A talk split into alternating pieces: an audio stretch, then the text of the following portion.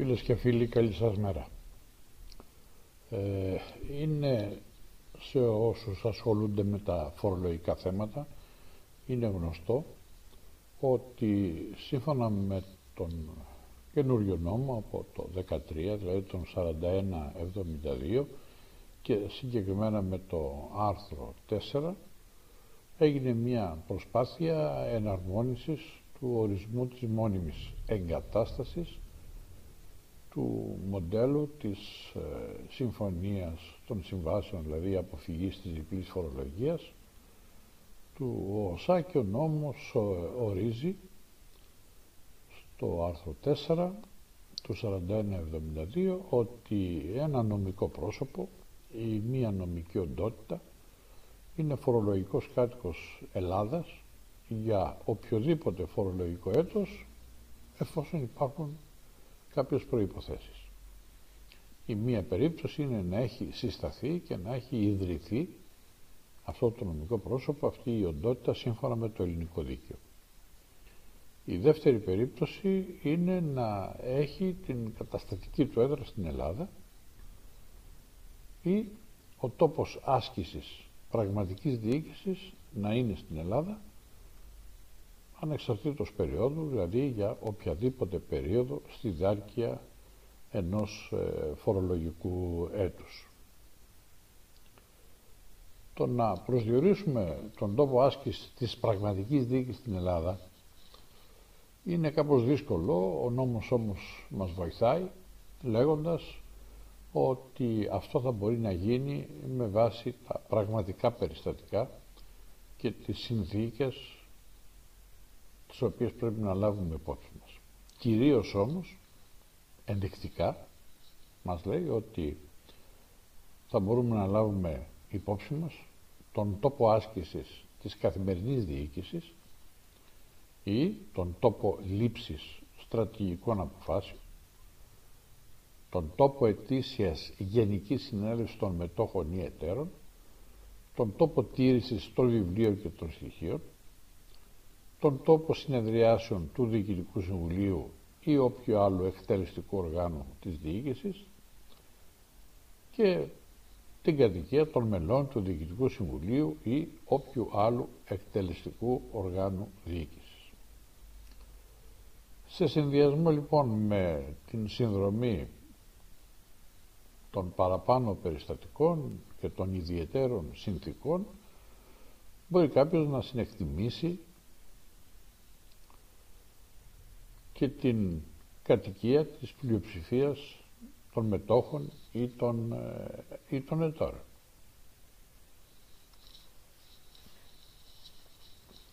Βέβαια τώρα τελευταία είναι και της μόδας. Πάρα πολλές ελληνικές επιχειρήσεις για να αντιμετωπίσουν την φορολογική καταιγίδα στην Ελλάδα, αυτή που έχει έρθει και αυτή που πρόκειται να έρθει,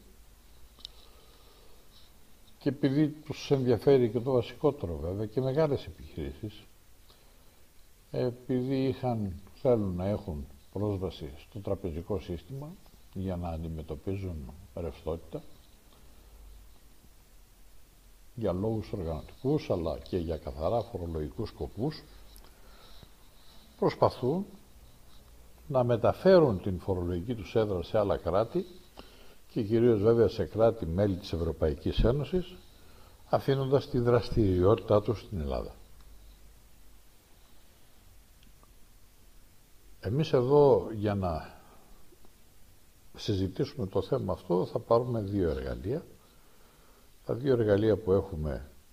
αυτή τη στιγμή είναι ο νόμος 4172 του 2013 και είναι και ο νόμος 4174 του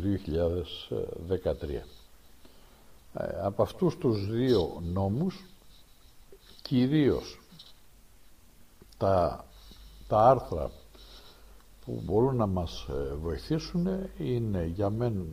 από μεν τον 4172 η διατάξη των άρθρων 56 και 66 και από τον 4174 ένα βασικό άρθρο το οποίο ίσως πολλοί να μην το έχουν πάρει χαμπάρι, να μην το έχουν εντοπίσει το άρθρο 38. Θα μιλήσουμε γι' αυτό με λεπτομέρειες. Στο... Τα άρθρα αυτά, τα οποία μνημόνευσα πριν, ε, είναι, θα μπορούσα εγώ να τα χαρακτηρίσω ότι είναι εργαλεία στα χέρια του ελέγχου. Δίνει, λοιπόν, δίνουν οι νόμοι κάποια εργαλεία, κάποιες δυνατότητες στον έλεγχο να μπορεί να καταλήξει σε ασφαλή συμπεράσματα για το αν υπάρχει φοροδιαφυγή, φοροαποφυγή και να μπορεί να κάνει καλύτερα τη δουλειά του. Με το άρθρο 66 ε, δίνεται για πρώτη φορά στους ελεκτές, για πρώτη φορά στο ελληνικό φορολογικό δίκαιο, η δυνατότητα χρησιμοποίησης ε, διατάξεων και όπως είναι ο τίτλος για τον έλεγχο των αλλοδαπών εταιριών, δηλαδή για ελεκόμενες αλλοδαπές ε, εταιρείες. Και αυτό βέβαια ως αφετηρία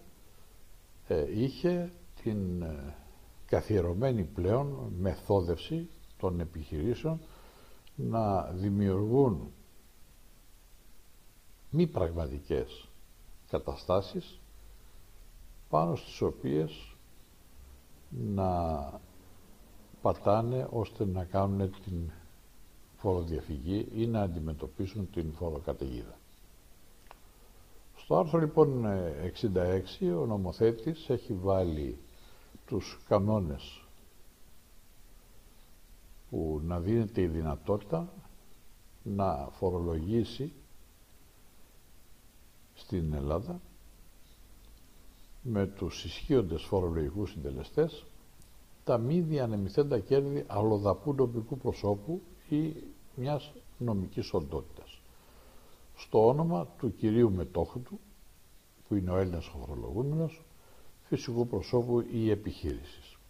Βέβαια αυτό το πράγμα για να γίνει θα πρέπει να υπάρχουν και κάποιες προϋποθέσεις σωρευτικά. Ε, η πρώτη περίπτωση είναι να υπάρχει Έλληνας φορολογούμενος, ο οποίος να συμμετέχει είτε άμεσα είτε έμεσα σε αυτό το νομικό πρόσωπο ή την νομική οντότητα που είναι στην Αλοδαπή με ποσοστό πάνω του 50%. Η εταιρεία αυτή θα πρέπει να βρίσκεται σε κράτος και όταν λέω η εταιρεία αυτή εννοώ της, ε, η ελεγχόμενη αλλοδαπή εταιρεία θα πρέπει να βρίσκεται σε κράτος που ή να μην είναι συνεργαζόμενο με την Ελλάδα, δηλαδή να μην έχει ε, υπογράψει σύμβαση συνεργασίας με την Ελλάδα και με άλλες με άλλα κράτη-μέλη της Ευρωπαϊκής Ένωσης ή να έχει προνομιακό φορολογικό καθεστώς. Μία τρίτη περίπτωση είναι η περίπτωση που πάνω του 30% του εισοδήματος της εταιρείας αυτής, της αλλοδαπής ελεγχόμενης εταιρείας, να προέρχεται από τόκους, μερίσματα, δικαιώματα ή εισοδήματα από ακίνητα. Επίσης, το εισόδημα που αποκτάται από ασφαλιστικές, τραπεζικές, ε, διάφορες χρηματοοικονομικές δραστηριότητες και προέρχεται κατά το μισό, κατά το 50% τουλάχιστον από συναλλαγές με συνδεδεμένες επιχειρήσεις και τέλος η ελεγχόμενη αλλοδαπή εταιρεία να μην είναι εισηγμένη σε οργανωμένη αγορά. Παράλληλα βέβαια επειδή ανέφερα δύο άρθρα, ανέφερα και το άρθρο 56, το 41-72, στο άρθρο 56 υπάρχει μια ειδική διάταξη η οποία προβλέπει ότι υπάρχει δυνατότητα άρσης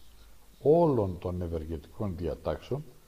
που συνδέονται με την ανταλλαγή τίτλων, διασπάσεις και συγχωνεύσεις για τη μεταφορά της, της καταστατικής έδρας μιας εταιρείας σε περίπτωση που οι πράξεις αυτές δεν πραγματοποιούνται για οικονομικούς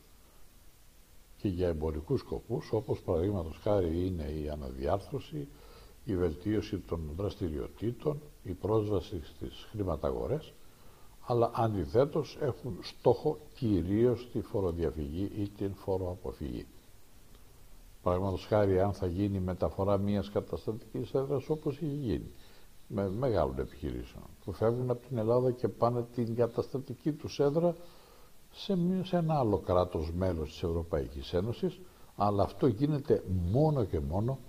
για να έχουν πρόσβαση στις χρηματαγορές και στο τραπεζικό σύστημα που δεν θα μπορούσαν να έχουν στην Ελλάδα.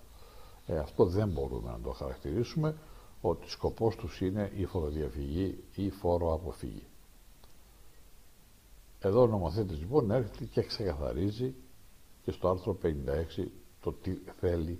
και τι επιδιώκει. Ε, επίσης το νόμο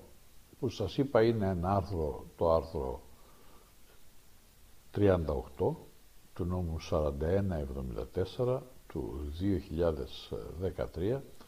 που εδώ έχει πλέον ε, ενσωματωθεί στο νόμο αυτό μια γενική διάταξη περί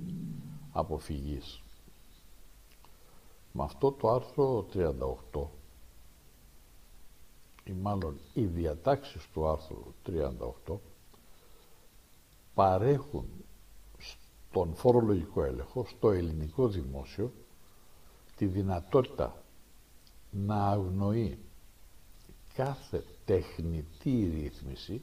ή να αγνοεί σειρές, σειρά ρυθμίσεων που αποβλέπει σε αποφυγή της φορολόγησης και οι οποίες ενέργειες οδηγούν σε φορολογικό πλεονέκτημα. Αυτές οι διευθετήσεις ώστε να οδηγηθούμε σε ένα φορολογικό πλεονέκτημα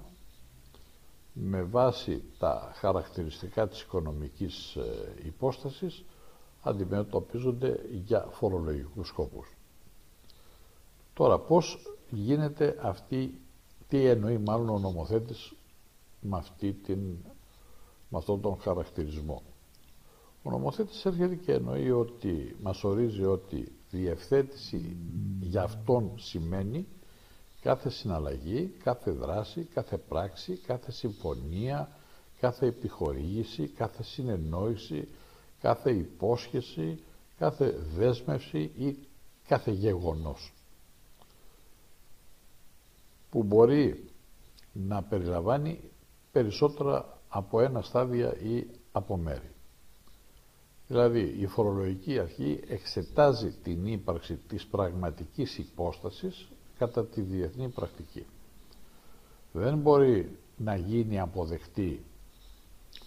μια καταστατική έδρα στην Αλοδαπή όταν οι εγκαταστάσεις αυτές είναι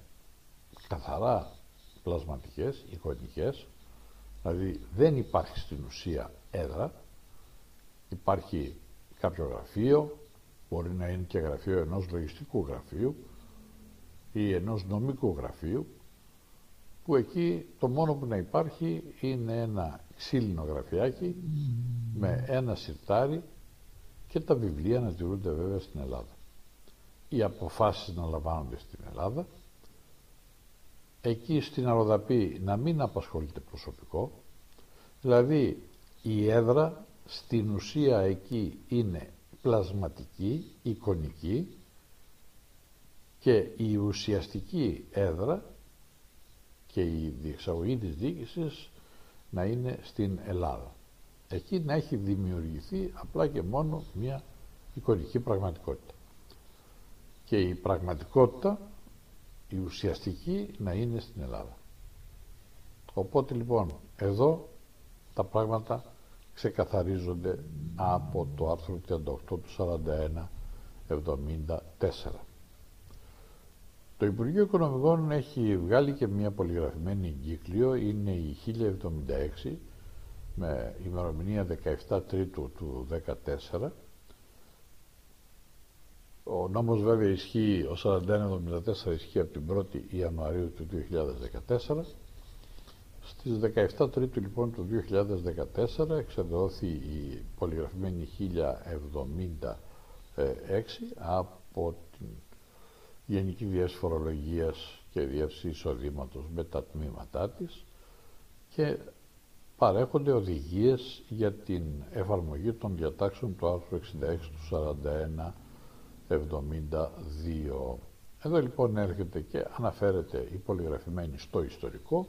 πια η ανάγκη της θεσμοθέτησης αυτής της διάταξης του άρθρου 66 ε, αναφέρεται στα ψηφίσματα του Συμβουλίου της 8ης ε, Ιουνίου του 2010 και ότι βάσει αυτού έπρεπε να γίνει και προσαρμογή στο ελληνικό φορολογικό δίκαιο και τις ανακοινώσεις της Επιτροπής με την οποία συστήνεται εφαρμογή κανόνων κατά των καταχρήσεων στον τομέα της άμεσης φορολογίας εντός της Ευρωπαϊκής Ένωσης και όσον αφορά τρίτες χώρες με κανόνες για τις ελεγχόμενες αλλοδαπές ε, επιχειρήσεις. Πέρα λοιπόν από το ιστορικό το οποίο κάνει, στην αναφορά στο ιστορικό που κάνει η πολυγραφημένη, έρχεται στην συνέχεια με την παράγραφο 2 και μπαίνει στην ουσία που θέλει να επισημάνει, δηλαδή ότι οι διατάξεις αυτές περί ελεγχόμενων αλλοδαπών εταιριών είναι που αφορούν στην συμπερίληψη στο φορολογικό εισόδημα φορολογούμενο που έχει τη φορολογική του κατοικία στην Ελλάδα, φυσικού ή νομικού προσώπου ή νομικής οντότητας, του μη διανεμηθέντος εισοδήματος νομικού προσώπου ή νομικής οντότητας που είναι φορολογικός κάτοικος άλλης χώρας και μας λέει και για τις προϋποθέσεις που λίγο πολύ τις είπαμε. Άρα λοιπόν, αν ο φορολογούμενος μόνος του ή από κοινού με τα συνδεδεμένα πρόσωπα, όπως ορίζονται στην περίπτωση ζήτα του άρθρου 2, κατέχει άμεσα ή έμεσα μετοχές, μερίδια, δικαιώματα ψήφου ή συμμετοχή στο κεφάλαιο σε ποσοστό πάνω του 50% ή δικαιούται να εισπράττει ποσοστό πάνω του 50% των κερδών του εν λόγω νομικού προσώπου ή νομικής οντότητας, η μία η περίπτωση. Η δεύτερη είναι το αλλοδαπό νομικό πρόσωπο ή η νομική οντότητα να υπόκειται σε φορολογία σε μη συνεργάσιμο κράτος ή σε κράτος με προνομιακό φορολογικό καθεστώς, δηλαδή να υπάρχει ειδικό καθεστώς που να επιτρέπει κατ' ουσίαν χαμηλότερο επίπεδο φορολογίας από το γενικό καθεστώς. Η τρίτη περίπτωση είναι να είναι άνω του 30% του καθορού εισοδήματος προφόρων που πραγματοποιεί το αλλοδαπό νομικό πρόσωπο ή η νομική οντότητα να εμπίπτει σε μία ή περισσότερες από τις κατηγορίες που ορίζονται στην παράγραφο 3. Η τέταρτη περίπτωση είναι το αλλοδαπό νομικό πρόσωπο ή η νομική οντότητα να μην είναι εταιρεία της οποίας η κύρια κατηγορία μετοχών να αποτελεί αντικείμενο διαπραγμάτευσης σε οργανωμένη αγορά. Εδώ λοιπόν σε αυτές τις ε, περιπτώσεις το φορολογητέο εισόδημα του μη διανεμηθέντος εισοδήματος του αλλοδαπού νομικού προσώπου υπολογίζεται με βάση το ποσοστό συμμετοχής του φορολογούμενου σε αυτό, το οποίο σε κάθε περίπτωση πρέπει να είναι μεγαλύτερο του 50%. Με την παράγραφο 2 προβλέπεται επίσης ότι σε περίπτωση που το νομικό πρόσωπο ή η νομική οντότητα είναι φορολογικός κάτοικος κράτους μέλους Ευρωπαϊκής Ένωσης ή κάτοικος χώρας που είναι συμβαλόμενο μέρος της Συμφωνίας για τον Ευρωπαϊκό Οικονομικό Χώρο και υφίσταται και εφαρμόζεται Συμφωνία Ανταλλαγής Πληροφοριών ανάλογης με την ανταλλαγή πληροφοριών κατόπιν ετήσεως που προβλέπεται στην Οδηγία 2011 δεν εφαρμόζονται σε αυτή την περίπτωση οι διατάξεις παραγράφου 1 του άρθρου αυτού. Επομένως, Προκειμένου να μην εφαρμοστούν οι διατάξεις παραγράφου 1, θα πρέπει να ισχύουν οι τελευταίες προϋποθέσεις που σας είπα. Τώρα, με την παράγραφο 3 ορίζονται οι κατηγορίες του εισοδήματος που λαμβάνονται υπόψη για την εφαρμογή της παραγράφου 1 και, και συγκεκριμένα εφόσον άνω του 50% της αντίστοιχης κατηγορίας εισοδήματος του, του αλλοδαπού νομικού προσώπου ή της νομικής οντότητας που έρχεται από συναλλαγές με το φορολογούμενο ή με τα συνδεδεμένα με αυτό πρόσωπα λαμβάνονται υπόψη οι πιο κάτω κατηγορίες όπως αναφέρει στην παράγραφο 4. Και σας το είπα και κάποια στιγμή, το ξαναεπαναλαμβάνω, ότι εδώ οι κατηγορίες του εισοδήματος είναι τόκοι ή οποιοδήποτε άλλο εισόδημα παράγεται από χρηματοοικονομικά περιουσιακά στοιχεία, δικαιώματα ή οποιοδήποτε άλλο εισόδημα παράγεται από πνευματική ιδιοκτησία, μερίσματα και εισόδημα από τη μεταβίβαση μετοχών, εισόδημα από κινητά περιουσιακά στοιχεία, όπως είναι τα εμπορεύματα, εισόδημα από ακίνητη περιουσία, εκτός αν το κράτος του αλλοδαπού νομικού προσώπου ή της νομικής οντότητας δεν θα είχε δικαίωμα να φορολογήσει το εισόδημα βάσει συμφωνίας που έχει συναυτεί με τρίτη χώρα και έκτη περίπτωση είναι το εισόδημα από ασφαλιστικές, τραπεζικές και άλλες χρηματοοικονομικές δραστηριότητες. Επισημαίνει εδώ η σχετική πολυγραφημένη του Υπουργείου Οικονομικών ότι για την εφαρμογή των διατάξεων του άρθρου 66 του 4172 του 13 δηλαδή για την προσάυξηση του φορολογητού εισοδήματος του φορολογούμενου με το αδιανέμητο εισόδημα του αλλοδαπής εταιρείας, αρκεί έστω και μια κατηγορία εισοδήματος του αλλοδαπού νομικού προσώπου ή της νομικής οντότητας να προέρχεται από συναλλαγές με τον φορολογούμενο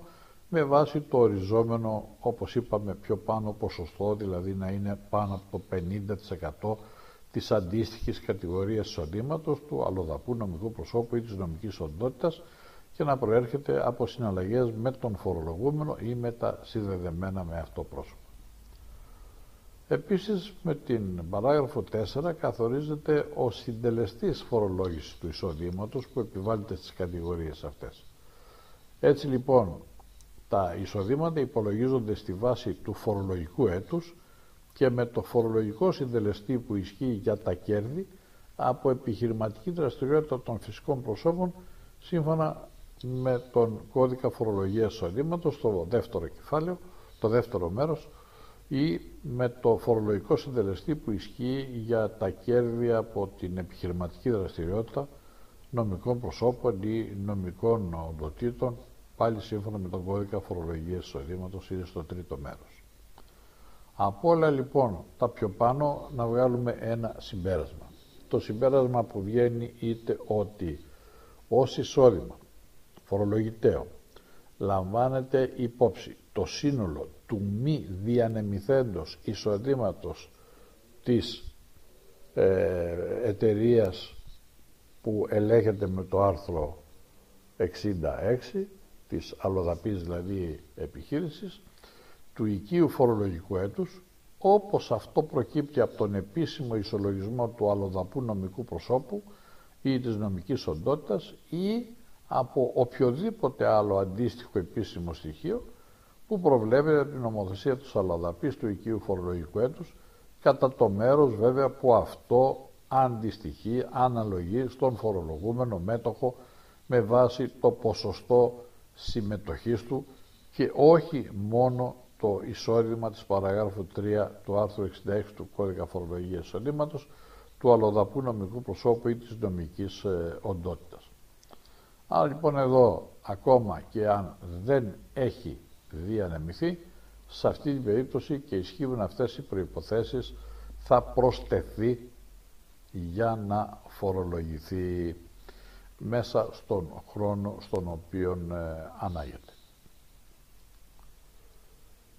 Από εκεί και ύστερα, στην περίπτωση κατά την οποία το φορολογικό έτος του αλλοδαπού νομικού προσώπου ή της νομικής οντότητας λύγει σε διαφορετικό χρόνο από αυτόν που λύγει του ημεδαπού νομικού προσώπου ή της νομικής οντότητας του μετόχου, τότε εδώ λαμβάνεται υπόψη το μη διανεμηθέν εισόδημα όπως προκύπτει από τον επίσημο ισολογισμό του τελευταίου φορολογικού έτους. Δηλαδή, παράδειγμα, η Μεδαπή Ανώνυμη Εταιρεία έχει λήξει 31 Δεκάτου του 14, η οποία η Μεδαπή Ανώνυμη Εταιρεία λύγει το φορολογικό της έτος 31 Δεκάτου 14. Αυτή συμμετέχει με ποσοστό μεγαλύτερο του 50% στο κεφάλαιο ενός αλλοδαπού νομικού προσώπου, του οποίου το φορολογικό έτος λήγει στις 30 Ιουνίου κάθε έτους και υπάρχουν όλες οι προϋποθέσεις που απαιτεί το άρθρο 66. Εδώ θα λάβει υπόψη το μη διανεμηθέν εισόδημα του αλλοδαπού νομικού προσώπου όπως αυτό προκύπτει από τον ισολογισμό του φορολογικού έτους που έληξε στις 36 του 14 για τη δήλωση φορολογίας εισοδήματος του φορολογικού έτους του 2014.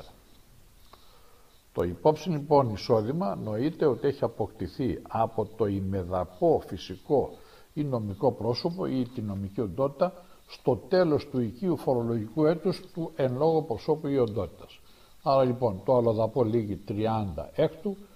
η μεδαπή κλείνει 31 δωδεκάτου, άρα λοιπόν το εισόδημα που έκλεισε το αλλοδαπό 30 έκτου θα μπει στα εισοδήματα με 31 δωδεκάτου του ημεδαπού.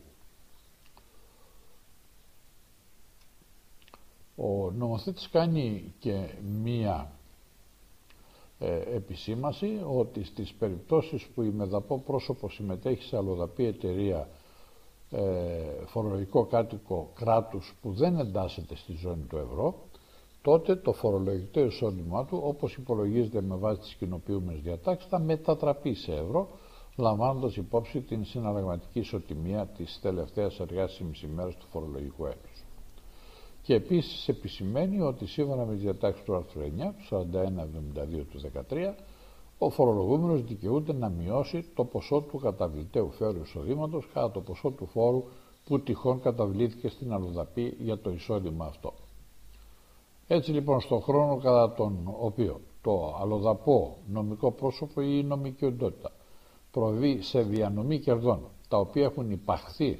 σε φορολογία σύμφωνα με τις κοινοποιούμενες διατάξεις τότε τα ποσά αυτά απαλλάσσονται της φορολογίας κατά το μέρος που έχουν φορολογηθεί δεδομένου βέβαια ότι σε διαφορετική περίπτωση θα υπήρχε διπλή φορολόγηση του υπόψη εισοδήματος. Οι κοινοποιούμενες διατάξεις του άρθρου 66 έχουν εφαρμογή για εισοδήματα που αποκτώνται από την 1η Πρώτη του 14, ημερομηνία δηλαδή εφαρμογής και του νόμου και μετά. Είτε για μη διανεμηθέντα κέρδη αλλοδαπών ελεγχόμενων εταιριών που προκύπτουν από την ημερομηνία αυτή, 1η του 14 και μετά και έτσι λοιπόν δεν καταλαμβάνουν τα μη διανεμηθέντα κέρδη παρελθουσών χρήσεων των εταιριών αυτών. 1η του 14 είναι η εφαρμογή του 4172 και του άρθρου 66. Η συγκεκριμένη πολυγραφημένη που αναφέραμε για να μην σας ε, ζαλίζω με έναν μονόλογο αναφέρει μέσα στην παράγραφο 7 αναφέρει μέσα για την, για την καλύτερη κατανόηση όλων αυτών που ε, διαπραγματεύεται έχει και παραδείγματα τα οποία θα σας βοηθήσουν στο να βγάλετε συμπεράσματα και αφού τα μελετήσετε με καλύτερη ε, με καλύτερο χρόνο που θα έχετε στη διάθεσή σας. Αυτά τα λίγα θα ξαναεπανέλθουμε στο κομμάτι αυτό για να κάνουμε μία αναφορά και στα παραδείγματα τα οποία θα είναι πιο εύκολα όταν εσείς θα έχετε ήδη μελετήσει την σχετική πολυγραφημένη και είπαμε για να μην το ξεχνάμε ότι η πολυγραφημένη αυτή που ε, έχει εκδοθεί είναι η 1076 17 Μαρτίου του 2014 με την οποία παρέχονται οδηγίες για την εφαρμογή των διατάξεων του άρθρου 66 του 41 72. Ε, αυτά τα λίγα για το κομμάτι αυτό. Ε, να είστε καλά. Ευχαριστώ που μας παρακολουθήσατε και καλή σας ε,